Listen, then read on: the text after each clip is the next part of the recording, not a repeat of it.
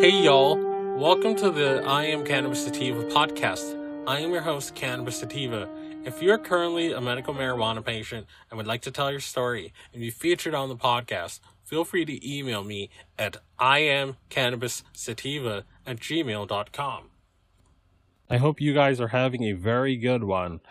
Um, so I wanted to talk about this story. It's a, it's a follow-up to one of our previous episodes. Um, so tomorrow, um, tomorrow, um, September eighteenth, um, is going to be a pretty day, pretty big day for the, um, medical patients of the Granite State. They're going to find out whether or not their lawmakers are going to overturn the governor's veto of allowing home grow. As we talked about previously, um it passed it passed in their House of Reps, but it it failed in their or it, it didn't have enough, or it passed in their Senate, but there wasn't enough support because the governor, being that he's he's paid off by the cop unions and he's he's reefer madness, um he he vetoed it. And um he he talked about how they'd be diversion or whatever. um The, the the Blue Lives Matter crowd got to his head and told him, we can't do that. No, no, no. We're, it's going to it's going to ruin the character of the state. Yada yada. It's gonna it's gonna cause chaos. Even though um, neighboring Massachusetts and neighboring Maine have um, home grow, and the sky has not fallen. But um, but yeah, we're gonna see if if this is going to happen. And my prediction is they probably won't overturn it. Uh, again, I'm I'm open to being wrong on this, but I I just don't I don't know if it'll happen. You know, and I, I I just don't. I mean, you have Democrats on on you have skittish Democrats in their state. They don't want to do it. You know, they don't like cannabis and don't want to vote to in favor of it. And I believe we did a name and shame about the ones who voted against it. And um, I mean. They they might do it, you know, because uh, like we talked about on in the episode, I think earlier this month, or or, or sometime last month, the um the a a a, sta- a former rep, a former st- state congressperson, him and his wife had to leave the state because um they didn't have access to home grow and. You know, the products that they could buy from one of the four dispensaries, because again, as we talked about, the um they can't they aren't allowed to have um they aren't allowed to to home grow, and they aren't allowed to visit more than one dispensary. So if they if they found a deal that they liked um in um if they found a deal that they liked at one of the other dispensaries um somewhere else in the state, you know, they couldn't really price shop. And worst of all, they can't home grow. So, you know, they're stuck paying four hundred dollars per ounce at the, at the one dispensary that they designate. And, um, if they home grow, they'll get in serious, they'll get jail time and serious trouble because it's, because, um, only, only three quarters of an ounce is, is, is, uh, decrim in the state. And you can only have medical cannabis purchased from the dispensaries. You cannot home grow. So, um, so as usual, um, as you can see by the screen, th- those are the, pl- these are the places my podcast can be found.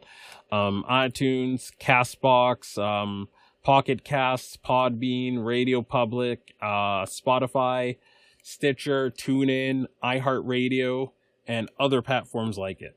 Without further ado, we're going to get to the story. Taking care of your own medical needs shouldn't be a crime. By um, Donald Ted Wright, and th- this was the four. This was the previous congressperson we talked about, where him and his wife um, had to leave the state and move to Maine, which, as you know about their craft cannabis scene, you can get you can get plenty of sub two hundred dollar ounces and primo quality from from um, caregivers and small growers. You can get quality that holds up to what you can get in the western states, but um. You know, if I was in this guy's position with, with my wife being sick or whatever, I would have done the same thing. You know, if, if, if the state you grew up in is not delivering your medical needs to live a life of, of, of liberty and to be able to to to treat your wife's condition or treat your loved one's condition, you have every right to leave the gosh darn state. And I don't blame the guy. I, I do the same thing too. You know, this. Uh, hopefully, New Hampshire gets rid of its tyranny and lives up to its name of "Live Free or Die." But we will see. We'll see. Taking care of your own medical needs shouldn't be a crime. Posted to Politics, September sixteenth, twenty nineteen, by Donald Ted Wright.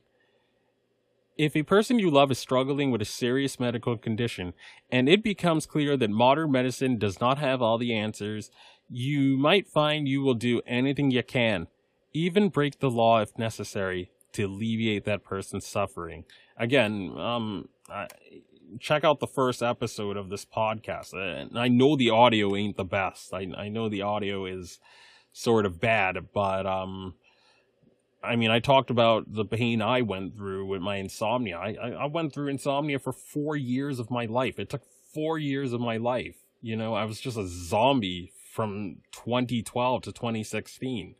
And, you know, I, I tried Kratom. I tried um, prescription sleep aids. I tried over-the-counter sleep aids. If if some in Target, if I, I tried some that I got from Target, if those didn't work, I'd, I'd go to C V S. And then if those didn't work, I'd, I'd drive over to to Walgreens, try those sleep aids. And um, it, was, it was just roulette until I, I, I caved in in twenty sixteen and, and tried cannabis again. So, I mean, I, I mean, I, I don't quite have cancer or anything like this person, excuse me, like this person's wife had, but um, insomnia was pretty crippling in its own right. And I was pretty desperate. Um, I was pretty desperate towards the end in twenty sixteen, and I'm glad I, I tried cannabis. Is it is it as affordable as it should be in, in this neck of the woods? No, um, we don't we don't have it quite as bad as the Granite State, granted, but um, no pun intended. Um, but it's it's still pretty bad. We still pay three hundred and something per ounce. It's still fifteen per gram. You know, at least, at least there's home grow. At least, um, I, I have, I have, um, hookups that occasionally gift me cannabis, but let's continue. I was very familiar with this subject because my wife, Cindy, was diagnosed with stage four breast cancer twenty-five years ago, and our lives certainly haven't been the same since. The prognosis was very bleak, but we were lucky to be selected for a clinical trial that showed promise. Fortunately, the treatments made Cindy very nauseous and robbed her of her ability to eat. At the time, therapeutic cannabis was not yet legal in New Hampshire, but a nurse suggested we try to find some anyway. If Cindy couldn't con- maintain a healthy weight, she wouldn't have been able to continue her treatments. So we broke the law and found some cannabis, and I'm pleased to report that it works wonders. It was this experience that led to me to become an advocate for the therapeutic cannabis of New Hampshire. In twenty twelve, a bill passed our House and Senate that would have allowed qualified patients and caregivers like me to grow limited amounts of cannabis. Sadly, the bill was vetoed by then Gov- Governor John Lynch, and there was not enough support to override the veto. So it's like it's like it seems like there's a like there's a history of electing reefer madness, Dems and Republicans. It's a reefer madness is a bipartisan sport in New Hampshire, it seems. Let's continue. Later later that year, I decided to run for the House and was elected in November, along with a new governor, Maggie Hassan, who who was promised to support medical cannabis. As a, as a freshman representative in twenty thirteen, I was honored to serve as a co-sponsor of H B five seventy-three, which passed the House with an overwhelming two hundred eighty-six to sixty-four vote. Again, um, like I've mentioned in previous episodes, their House is not really a um is not really a barrier to cannabis reform. Their House passes um, cannabis bills by large margins pretty pretty frequently. You know, whether it's perhaps G-Crim or whether it's um full adult use. They they passed full adult use in twenty fourteen, but then Governor Hassan rejected that stuff because, again, reefer madness is a bipartisan sport in this state. But let's continue. I was honored to serve as co-sponsor of H B five seventy-three, which passed the House by an overwhelming two eighty-six to sixty-four vote and proceeded to the Senate with strong momentum. A few weeks after the bill passed the House, I was joined by several other patients and advocates for a meeting in the governor's office. One after the other, we thanked the governor for her support and explained to her that the home cultivation piece of the H B five seventy-three was especially important to those of us who could not afford to wait for dispensaries to get up and running, and we expressed our fear that cannabis from dispensaries would not be affordable. Governor Hassan appeared to listen, but she later informed senators that she would veto the bill if the home cultivation provision remained. And even though the Senate had allowed, had voted to allow home cultivation in the previous year, her veto threat proved to be insurmountable. The Senate had little choice but to amend five seventy-three to a very restrictive bill that would maintain felony penalties against home cannabis cultivation. More than two years later, patients were still waiting for legal protections. In late twenty fifteen, a terminally ill cancer patient sued the state and forced it to issue the first I D card, and the delays didn't stop there. A legislative performance audit recently found that the program has been failing to issue I D cards in a timely fashion, as required by law, since its inception. After the dispensaries finally opened, Cindy and I were dismayed to find the costs were nearly double that we can find on the street, at four hundred twenty-five dollars an ounce. That's a yikes for me, dog. Maintaining a consistent supply would be like adding the equivalent of a new car payment to our budget. Exactly. Bingo. He, this guy nails it. That's what that's that's what medical cannabis in a lot of states is. It's like like if you calculate, like I've, I like I had a, I had a phase where um when I first got my card like two years ago, I was getting I was buying carts because I I wanted to sort of take a break from flour and I wanted a more discreet method. And the carts at the time I was buying were about fifty fifty dollars or fifty to sixty dollars, and I would go through one a week, because that's just how my body sort of processes cannabis. I one one half half gram cart per week, and you do the math. That's a car payment. That's, if it's for sixty a pop, you do the math. Sixty times four, that's two hundred and forty dollars. That's a car payment. I've had car payments that that that have been that that have been exactly that or around that. So he's com completely right. It's it, it breaks your budget, and it can. It, it, it can put a lot of strain on you financially, and you know that's not good. You know that breaks that breaks your budget when you have other bills that need to get paid. I tried sponsoring the legislation that would add home cultivation to the law, and the House voted overwhelmingly in favor of the bills in twenty fourteen twenty sixteen, but they were killed by the Senate. Again, their Senate is always a barrier to, to, to cannabis reform in the state. There's the Senate and the and, and reefer madness governors are, are barriers to reform in cannabis.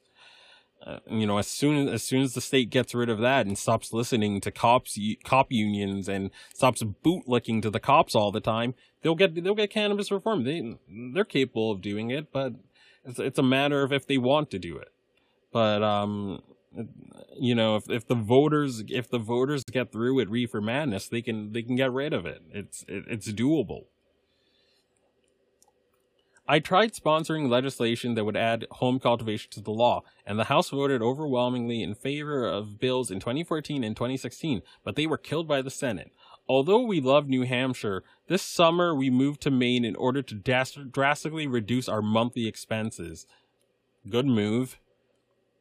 Ironically, we had no choice but to leave the live free or die state in order to take care of our own medical needs without fear of arrest and prosecution.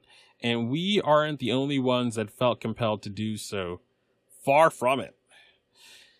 My former colleagues in the legislature will have another opportunity to do the right thing for patients when they vote on H B three sixty-four, a bipartisan bill that would allow limited home cultivation.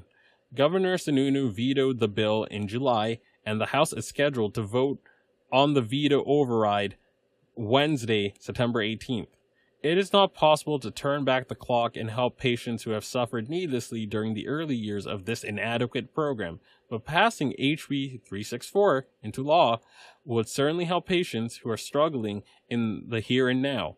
As a former legislator, legislator who has spoken to countless patients who, would ben who could benefit from H B three sixty-four, I sincerely hope that this will be the year that the legislature finally lives up to its motto on this important issue. End of article.